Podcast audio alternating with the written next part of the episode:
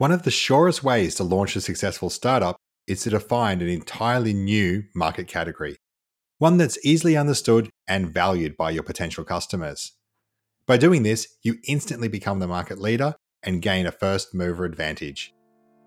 This is exactly what Liam Norris and the lads at Anti Ordinary are doing by reframing skiing safety helmets as fashion items. Welcome to Fractal Startup Marketing, the podcast for founders who are frustrated that potential customers do not understand or they undervalue their innovative business solutions. My name is Jared Doyle, and each episode I interview founders who openly discuss how they're tackling the seven P's of startup marketing. In true startup fashion, we aim to learn through collaboration and discussion. Let's get into the episode. So, welcome to the episode, Liam. Thanks for joining us. Great to be here, Jared. Thanks for having me on. Of course, of course. I uh, first met Liam or saw Liam when he did this absolutely spectacular pitch in Sydney. We were both down at a startup event. We didn't know each other. I was in the crowd, heard there was a Queensland startup coming on, and he has this pitch that just blows you away, which I'll talk about after he's done his verbal pitch because he's not going to be able to do the same pitch now. So we'll talk about that afterwards. No, it would be good. We should we should record it. And there's a YouTube link. We'll yes, we'll share that. Definitely, we'll link it off. Definitely. So before I talk it up too much, Liam, do you want to give us the uh, the elevator verbal pitch for Anti Ordinary? Yes. So um, I think that might have actually been Rob and Brody that pitched down in Sydney, but um, nonetheless, Anti Ordinary, we are a beanie that's as safe as a helmet for snowboarding and skiing. So one of the big problems we identified in snow sports is that people don't wear helmets, which is really problematic because it's a life saving device. Um, and one of the crucial and key elements that they don't wear helmets is mainly style and comfort. We found ourselves that we actually don't like wearing helmets. We're smart enough to actually wear them because we're not very good snowboarders or skiers ourselves, so we need them. But we actually, they're crucial and there's still a decent percentage of people on the slopes shredding that don't wear them, which is just insane when you think about it. Especially think of the Michael Schumacher injury. He was wearing a helmet, and even then it didn't quite, you know, do the job. But like um, people have all these crashes all the time, so they're a crucial device. And the thing with our material is it's not just applicable for the snow sports; it can be applicable across skateboarding, ice skating, which we're excited to do. But right now we're solely focused on snow sports. It's using a material called non-Newtonian, so that means non-Newtonian material, which hardens on impact. So it goes harder when you like have a crash and it goes back to being soft. So uh, pretty cool material. We kind of use the example of cornstarch and water for those people who haven't heard of it before. I was just going to say that that's where my head goes because I've got two kids. So, and you add a bit of green food coloring and you make yeah. slime and it's with cornstarch. That's what you're talking about, right? Yeah, absolutely. Yeah, yeah, it's good fun. Yeah, a lot of yeah grade seven science classes. I think they they do it these days. But yeah, it's a good kind of reference point for people who don't quite understand the material. Yeah, and I think it's important just just to get right back because when you open, you know, you you straight into it, and I think if you're listening to it, you might go, "Hang on, hang on, what are we talking about here?" So just to be hundred percent clear, we are talking about a beanie that acts like a helmet. So we're talking beanie as in soft woolen thing that I pull over my head and it keeps the top of my head warm, my ears warm. Although I live in Brisbane, so that was, I don't ever need that. But what you've done is you've made a beanie that offers you the safety of a helmet. Sorry, I might have just over-explained it. Yes. No, yes. no. I just, for me, you know, it's a visual thing. And yeah. so verbally, I just want to make it 100% clear. If someone's listening to this, we don't want to lose them right from the start and go, no, no it is a real thing. Yes. This is what the guys are doing. And the trick of it is the material that you're using to make the beanie style is flexible. If I understand, it's flexible like a beanie, so I can pull it over my head. And at the unfortunate case or in the unfortunate situation where I have an accident and I hit it with impact, just like the cornstarch, this corn flour water, syrup, water, yeah, it hardens instantly and offers you helmet like protection. Yes, yes, and it's never been done before, which I guess makes it all more all the more unique and exciting. So there's companies that have tried similar products, and they say it's a beanie that's a helmet, but none of them have ever been certifiably safe before, and ours is certifiably safe to the international safety standards. So yes, it's a beanie. You can fold up. It's warm like a beanie. You can pack in your bag easy. It's comfy like a beanie, but it is still as safe as a regular helmet. Right. And you were saying your audience, right? The target persona, if you like, of the people you're going after, these are people that are snowboarders. So you've niched down to snowboarding to say, let's just get it right for snowboarding. And obviously, it crosses over because it's a beanie, so it's warm, so snowboarding makes sense. But part of the reason why you've gone after this audience is because you sort of identified that there's lots of people who are snowboarding and skiing who aren't wearing a helmet because it doesn't look cool. So two things jump out to me is that in itself seems like a brilliantly defined problem and persona. And secondly, is it so? Is it not law? You don't have to wear a helmet if you're snowboarding. Yes, correct. We're, we're going after both snowboarders and skiers. We're not, we're not discriminating against skiers. They can definitely. We want them wearing a helmet as well. and yes, correct. So style and comfort are the two main huge factors that we've identified. And no, it's not law anywhere. Sorry, the one place in the world is Nova Scotia in the northeast of USA. I think the slopes around there regulate that you have to wear a helmet. But anywhere else, no, it's it's not law at all. Obviously, insurance claims you've got to be wearing a helmet generally in the that's in the policy, but it's not actually mandatory anywhere basically around the world to yeah have a safety device on your head while you're doing quite an extreme sport. Right, and so it's interesting that at first pass you kind of go you're a helmet or a helmet styled product. So your problem is going to be around brain safety and all those things. But actually, what you've articulated there is the problem you're solving is that it's about fashion. It's about looking good. It's about looking, I guess, or oh, looking good is probably the best way to say it. And so the, the real problem you're solving is making the helmet or, or I guess head safety fashionable. Because it's not that people are completely advert to the idea of protecting their heads. It's just that it's not as important as how they look on the on the slopes. So is that the way you guys think about the problem you're solving? You're absolutely right. Yeah so we now think about the safety aspect of our product as hygiene. It's the safety is just expected. People just they go and look at a wall of snowboard and ski helmets and it's just expected they're safe so for us we're not competing on safety safety isn't one of our selling points we'll have to still prove to the market and our customers that we are safe and which we are and we'll show the, them the data and science behind it. But yes, our our unique selling point and our like our problem we are solving for people isn't actually safety. It's actually the style. We we want people want to look cool and they want an alternative. That's that's where we come in, or they want to be comfortable. Especially in the, like the Asian markets, a huge thing is called the Asian fit, and just because of the different head shapes, jet standard helmets don't fit Asian people nearly as well as they do Western people, and so that's a huge potential market, a huge potential opportunity we want to want to tap into but yeah, definitely uh, comfort and style are the two, I guess, value propositions we're actually playing and marketing on, not safety as a as a key point, even though it's a safety device. Yeah. And, and, look, I actually, for some, I don't know how it happened, but anyway, part of my genetics is I've actually got a really big head. And so if ever I go somewhere and they're like, hey, let's do rock climbing or let's go on, you know, in New Zealand, everything, every tourist thing you do in New Zealand seems to be an extreme sport. So it's like, hey, let's take our kids down, you know, the sheer side of a mountain in a toboggan. And here's the helmets. And I walk up to the wall and it's like, okay, where's your extra, extra large? And they say, oh, you, and sure enough, the helmet doesn't quite fit and it's really uncomfortable.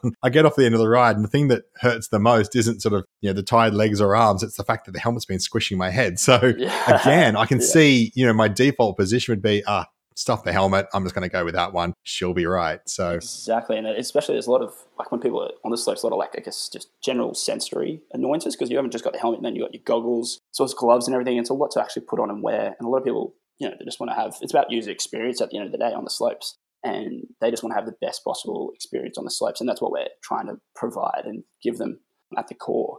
And you're completely right; like sizing is a huge issue for people, and even like you think of headphones. Try and put a headphone into a helmet and actually listen to music while you're while you're enjoying a sport. That, that's me personally one of the reasons I hate helmets. I can't properly listen to music. I mean, even though there's been some advances in technology on that front with our product of being able to save as a helmet, it'll be a a lot easier just to put your headphones in because you know it's kind of it's flexible and it'll form to your unique head shape. And even if you have got a large noggin, you'll still be able to wear them. And I, I, love the visual of the, the wall of helmets at the store. And you think, yeah, here's a whole wall of helmets. And then right in the middle, I guess the goal is for you guys to have the beanie. And if you're looking, and, and helmets can be, you know, they can be bright colors, they can be different shapes. They can have like a fake mohawk down the middle of it. They can all stand out. But the thing that's going to really stand out, I would imagine, and this is the dream for you guys, is that it's it's a beanie sitting in the middle and it's going to have everyone go, hang on, can I get that? Does that count? So that's, I guess that's the dream, right? Oh, absolutely, absolutely. Even if we're like just in that visual, even if we're off to the side and we're in our own, I guess, you, you know, we're, we're, not even classified as a helmet. We're in our own category of where we sit. And it's, hey, this is still safe. And you can have all these different designs. You have pom pom, no pom pom. What colors do you want? And just, and it provides a whole another world of unique style and fashion for people to match with their outfits because fashion is such a huge part of the slopes. You see some insane, awesome outfits. Unfortunately, not quite good enough rider to be quite sort of stylish on the slopes, but there are some very good people on the slopes that are very fashionable. So, so that that's an interesting thing you just brought up there because it's about how you position yourselves in the market. And you know, it's not uncommon for in particular industries for someone to want to remove themselves from one market and move into a different one. So, for example, I worked with a probiotic drink, and a lot of the question is well, do you sit in the health food aisle? Do you sit with the probiotic yogurts? Do you sit in with the waters, or do you sit at the quick pick it up and sit with the other types of drink or flavored waters? Like where you sit can make a big difference. And you've sort of articulated there that you might not actually sit with the helmets. You might actually be a fashion item that offers safety. Have you thought much about that and whether or not you actually want to position yourself outside of safety and make it fashion plus safety? Or are you looking for safety plus fashion, if that makes sense? Yeah, no, absolutely. It's a great question. Something we've thought very deeply about and are still thinking heavily about. I guess this idea of category design, category creation, because we're really we're not we don't fit into a current category. We are a whole new category, which is awesome. It's super exciting. We're, and once we kind of realize that, we're this huge opportunity to lead this new category. And so it's just yeah, it's the idea that we aren't actually a helmet. We are this, and we're not even like a flexible helmet. We are our own other product. And so you're completely right. We're trying to position ourselves as a whole new option for people to buy. We're not trying to be quote unquote better than current helmets. We're trying to be different. And that's how we, see ourselves. And we want to be, I think this is a, actually a topic that's not talked about enough in the startup ecosystem that I've seen. I think that this whole idea, concept of category creation and being the king of that category is super important, especially because lots of startups are doing so many awesome, new, innovative, bleeding edge things. And I think we definitely, our product and our brand fits into that new category design. And we definitely see ourselves as the king and leader of that category. Yeah, I think if you can pull it off, it's one of the great one of the great ways to build a startup is to is to redefine the way someone thinks about a market. And so when you're redefining a market, you're always thinking about, well, if I plot everything down on an axis and I think about what what, what are people going to make assessments around? You've clearly taken one element, which is safety. Okay, that's one element, but the other one is fashion. And by completely changing it, you know, you've you've created clean air for yourself. You know, there is there is an opportunity to create a whole new market, which of course brings Absolutely. in its own problems, right? Because that means when you've got to create a market, it's like people go, well, who are you? What do you do? Who do I speak to? Where do I stick you? And I'm guessing this is yeah. where you guys are going to get to when it comes to things like we spoke about shelf space. How do you sell it in? Because, you know, product buyers are going to want to say, well, we've got helmet space over here. Do you want one of those slots? And this is how it works. What's your what's your plan for promotion? Like when you think, I mean, there's lots of things we can talk about here, but yeah, yeah. I guess we started with in store. So is there is there a game that you need to play to get helmets in store, and who you need to speak to? Is it stockers distributors, brands? How, how does that work, and how do you see you guys fitting into that? we have to definitely, I guess, down the line, see ourselves potentially going into retail stores. And I guess that would be, for right now, just be having foundational partners and maybe five to a dozen of them setting up, I guess, the deals personally and then putting ourselves in stores like that, or then eventually if we were to grow, go through an actual proper distribution distributor, which is me, who would you know obviously have access to a much more number, larger number of stores than we could ever possibly dream of. But to actually start with, we don't even. I don't know if we want to go down this route, but we don't even actually see ourselves being in store to start with. We see ourselves fly like for a distribution kind of discussion, actually trying to distribute from the grassroots up, not from like the top down through a store. So actually engaging all the people that are on the slopes. So all the like, you call them park rats. So like all the people that are just shredding on the slopes. They live on basically break even minimum wage, and they just love the sport. They just love boarding. They love skiing, and we want kind of want them to become our distributors, quote unquote, so to speak, or our ambassadors, and we want them to be wearing our product, be talking to the people on, like you know on the chairlifts, in the ski lines, and kind of actually pushing our product via the by like the culture, via the groundswell rather than just going, I guess, the typical traditional direct to direct to the store, so like B to B to C kind of model. Uh, that is definitely an avenue we will look at, but I guess it's not one of our primary options we're actually looking at. And we, yeah, uh, yeah, looking at I guess this kind of different, like different way of trying to get our product out there and into the culture and community of snowboarding and skiing. Oh, look, I think it's, I mean, personally, I think it's, personally and professionally, I think it's the right approach because it doesn't matter what established industry you're talking about. You could be talking about getting stuff into supermarket shelves or distributors. You could be talking about music. You could be talking about books. In all these defined industries, there's gatekeepers and gatekeepers will negotiate hard. If you turn up to a large distributor and try to negotiate a deal, you're probably not going to get a great deal. You know, they're not going to take much stock. It'll all be on spec. You'll be out of pocket. You'll get small margins. Whereas if you build up a following, you build up an audience, they're going to come to you. And we all know if you're going to negotiate, if the other people are coming to you and they want your business, that's a much stronger position to Absolutely. be negotiating from. And it's the same thing why people will release their own music on Spotify and try to build a following themselves because it's easier to get a contract than to go through X Factor or a record label. Same is true of books, podcasts, anything you're trying to do. Like if you're trying to negotiate with Coles and Woolies and try to get some shelf space, it's hard. Like they're going to open up. It's even hard to get a meeting, yeah. let alone actually negotiate some shelf space. But if you've got a huge following, they approach you, it's a whole different discussion. So I love that idea. When you sort of talk about infiltrating the, what do you call them? Park rats. Yeah, yeah. I love that. I'm sounding like the old yeah. man here. I'm like, park, park rats shredding? What's this? I, I can't, just for the record, I grew up in Canberra and I went to a couple of different ski trips. I hate it. There's something about my brain which won't let my body just relax and just go with it. I am rigid, stiff, and I just hate it. I just no ski trips not for me. But anyway, I digress. It's very intense. it can be a very intense sport at points. So these so park rats, you say. So when you say infiltrate, I mean, do you have a, a plan? Because it's it's great to imagine this and people are chatting, but how, how do you infiltrate? Do you find the the sneezers within these groups, the people that seem to be the trendsetter, the popular park rat, and then say, hey, throw this on your head for free? Or how are you planning on rolling this out? Because it's unfortunately organic growth is great in nature, but tends yeah. to have been highly crafted before it happens. Absolutely. So what's the plan of attack? Great question. So it, we have thought it again, thought it was quite in depth. We are thinking of an ambassador program, or ambassador is maybe not the right word, but basically quote unquote pay the homies. So Rob, like myself. So quote unquote pay the homies, was it? Yes. So yeah. I love that. I want to imagine that that's up on your whiteboard, marketing strategy. Pay the homies. Done. Yeah, so instead of basically paying the retailers or distributors, we kind of cut that idea of that middleman out and just go straight to the people that are on the slopes and uh, there all the time just for the love of the sport and talking to all the talking to other people, talking to other consumers, other other people who aren't there as frequently and get them to basically represent our brand, represent our product. And so the plan is it's, a very it's a tiered approach of obviously you think of it's kind of like an influencer model, except we're mm-hmm. going mm-hmm. all the way down to the grassroots level. We're not just uh, talking to the pros because one we don't actually have the money for that yet. We, we are still startups. So we would love to, but that's not quite possible. So we go down to the people that are, again are there for the love of the sport, that are recording their own videos, they're posting their own content um, online, and we will partner with them to actually help not just promote them themselves, but also promote us. And kind of we get this mutual benefit, we see it as. So one, they're promoting content for I'm um sorry, they're producing content that we can then reuse and they can use. And if it's good enough content, we'll maybe, I don't know, we can cross collaborate on that. But also we, we envisage these people actually having their own unique discount codes. And when I say a few of them, like we're talking dozens. So all these conversations that are always happening on ski lifts, in ski lines, at, at lunch in the cafeteria, we, they see this brand new product and you just start chatting to someone about it and all of a sudden, like, oh, like, what's that? Oh, it's just beanie. It's the same as Like, oh, that's awesome. Like, I've, I might have seen it, might have heard about it. And all of a sudden, oh, hey, mate, like, do you want,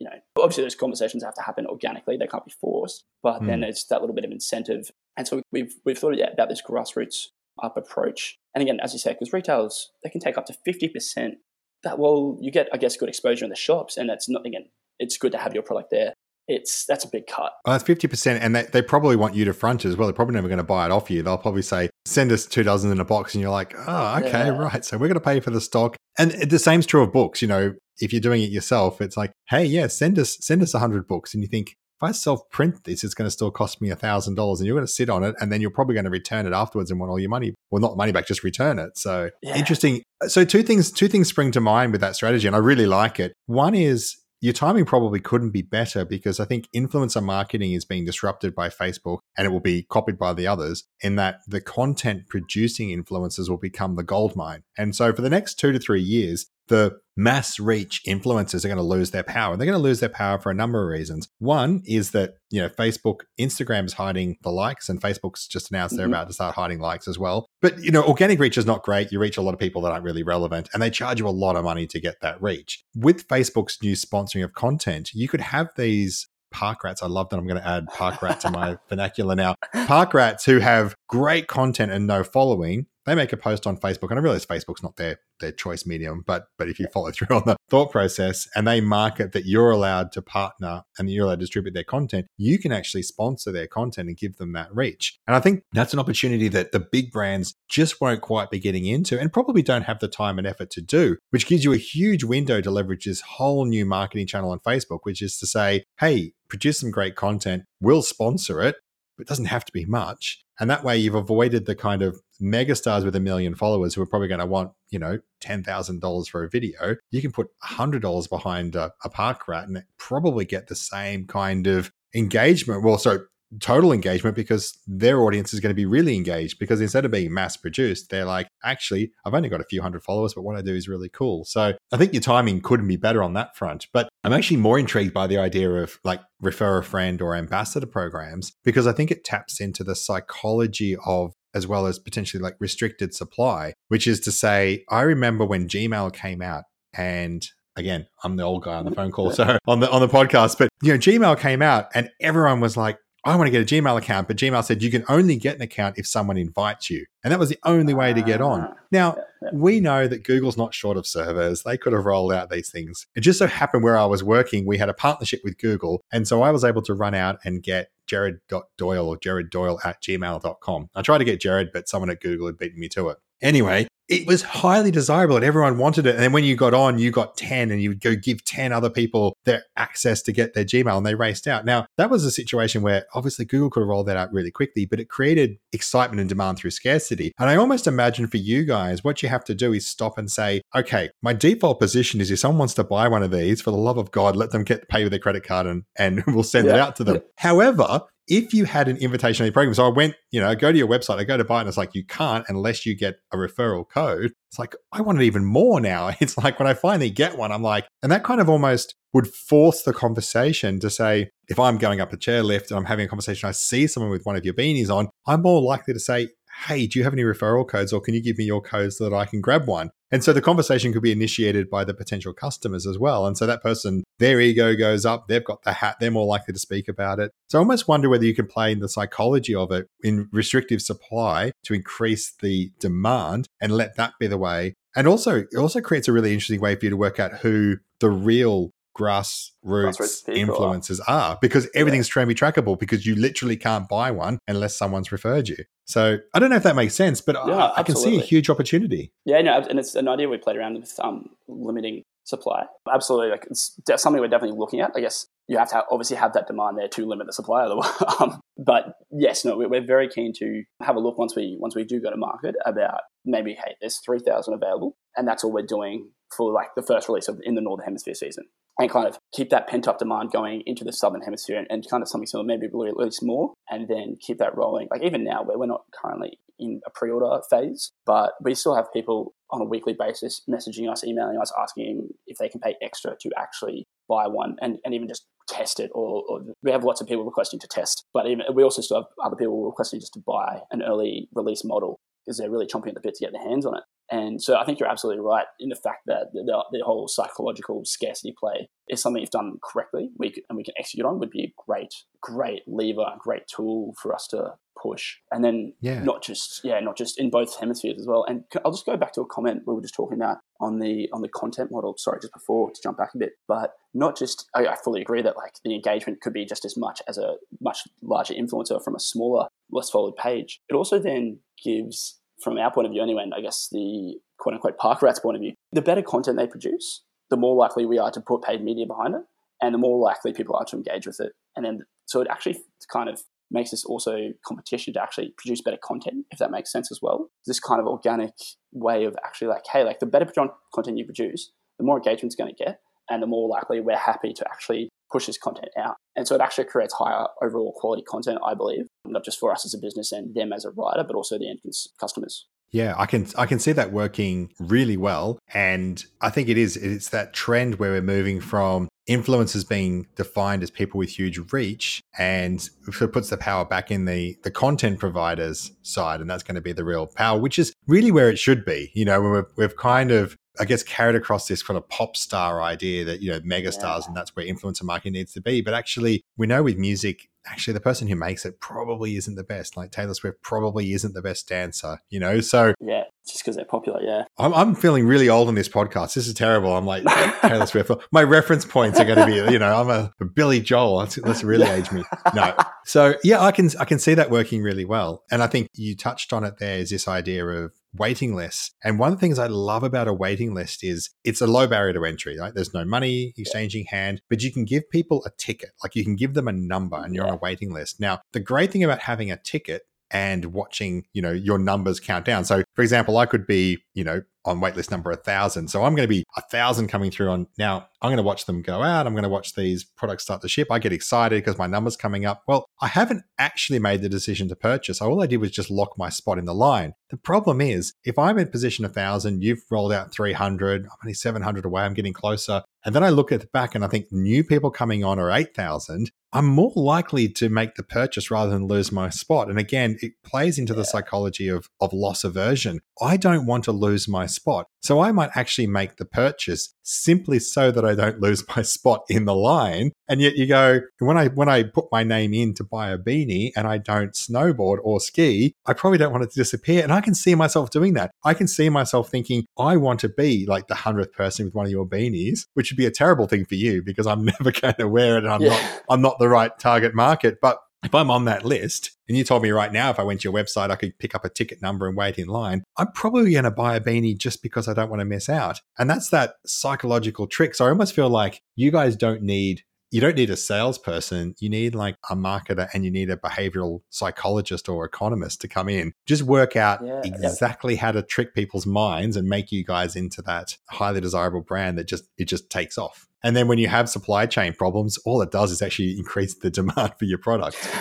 yeah, and we've, we've toured around with the idea of asking people to basically put a deposit down because we do have a, a, few thousand people on an email list that are waiting basically on a pre-orders list, which quick plug, you can sign up for if you would like to. But uh, so we did do, I guess, the Kickstarter at the start of the year. And now we also have another list that we're keen to start kind of, yeah, fostering and kind of building that desire and demand for. And so an idea we've toyed around with is the deposit. So, hey, like just if you deposit $50, you are guaranteed to be one of the first X amount of people to get that. And then you can make the rest of your payment after once we go to actually deliver your beanie. And that's maybe just for any other companies out there that are pre-product could be an interesting idea to, I guess, guess one, get funds in and two, I guess, keep that pent up demand going before launch actually happens as well. Yeah, you could double double layer it, and you get people on a list. You get a number, so it's like it's like waiting at the at the deli at, at the supermarket. I've got my number, I've got my ticket, yeah. I'm got my number's going to get called up. Then my number gets called up, and all the number does is now I just pay a deposit to keep my spot. I'm yeah. like, oh, I'll pay a small deposit. You just you're basically just dragging people through this thing where they just you're just building up the loss aversion so that people actually you just get great conversions. yeah, I love, I love that idea of waiting at the deli and the supermarket. That's a, that's a perfect analogy, I think. There, it's, it's a great yeah great way to think about it.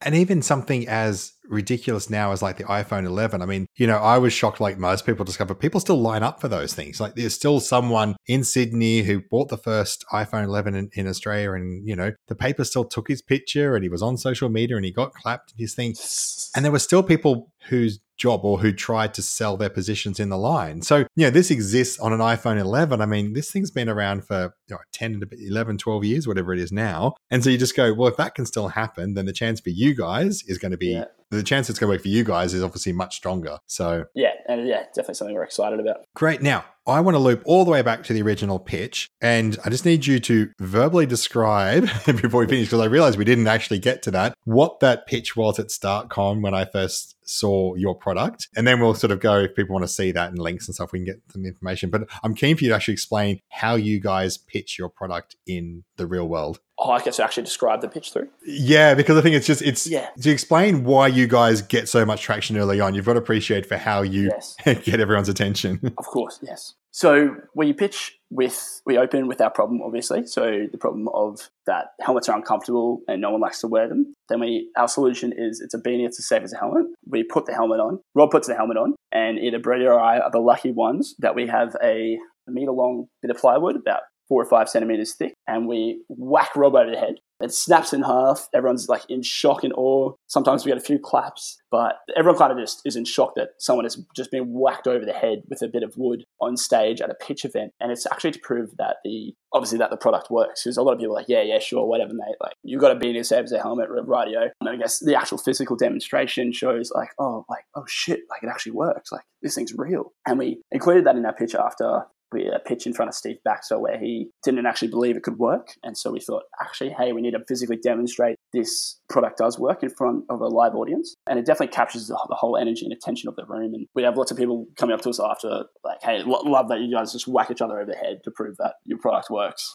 Yeah, I think it, it's still one of my favorite. It's the biggest wow I've ever had in a startup pitch. And I've seen lots of them now over the years. It's the one that I've just kind of gone, that just absolutely floored me and had everyone talking. So, you know, I think you guys are onto a, a great thing and I'm, I'm super excited to see where you go. And as the, as the product launches, I just, I kind of, it's one of those ones I'm just, I'm cheering for you from the oh, sidelines. Oh, so, you, Jared. Love your support. Thank you. So, following on from that, if people want to watch the video, find out more, get themselves on that waiting list so we can trick them into loss aversion and eventually buy the beanie, where do they need to head to get themselves on one of these lists? Yeah, so antiordinary.co, not .com, .co is our website. At the top tab, you'll have a place to register for pre-orders. That's the list that you can, the magical list you can sign up for. And then from there, video-wise, there, our Instagram is probably the best place. That's also anti, antiordinary.co on Instagram. And we've got some videos of us whacking each other over the head in there. That, that would be the best two places. That's great. And if people want to follow your startup journey or connect with you, or they want to jump the queue or be an investor and get the first beanie or whatever it happens to be, where's the best place to find you online to reach out and connect with you?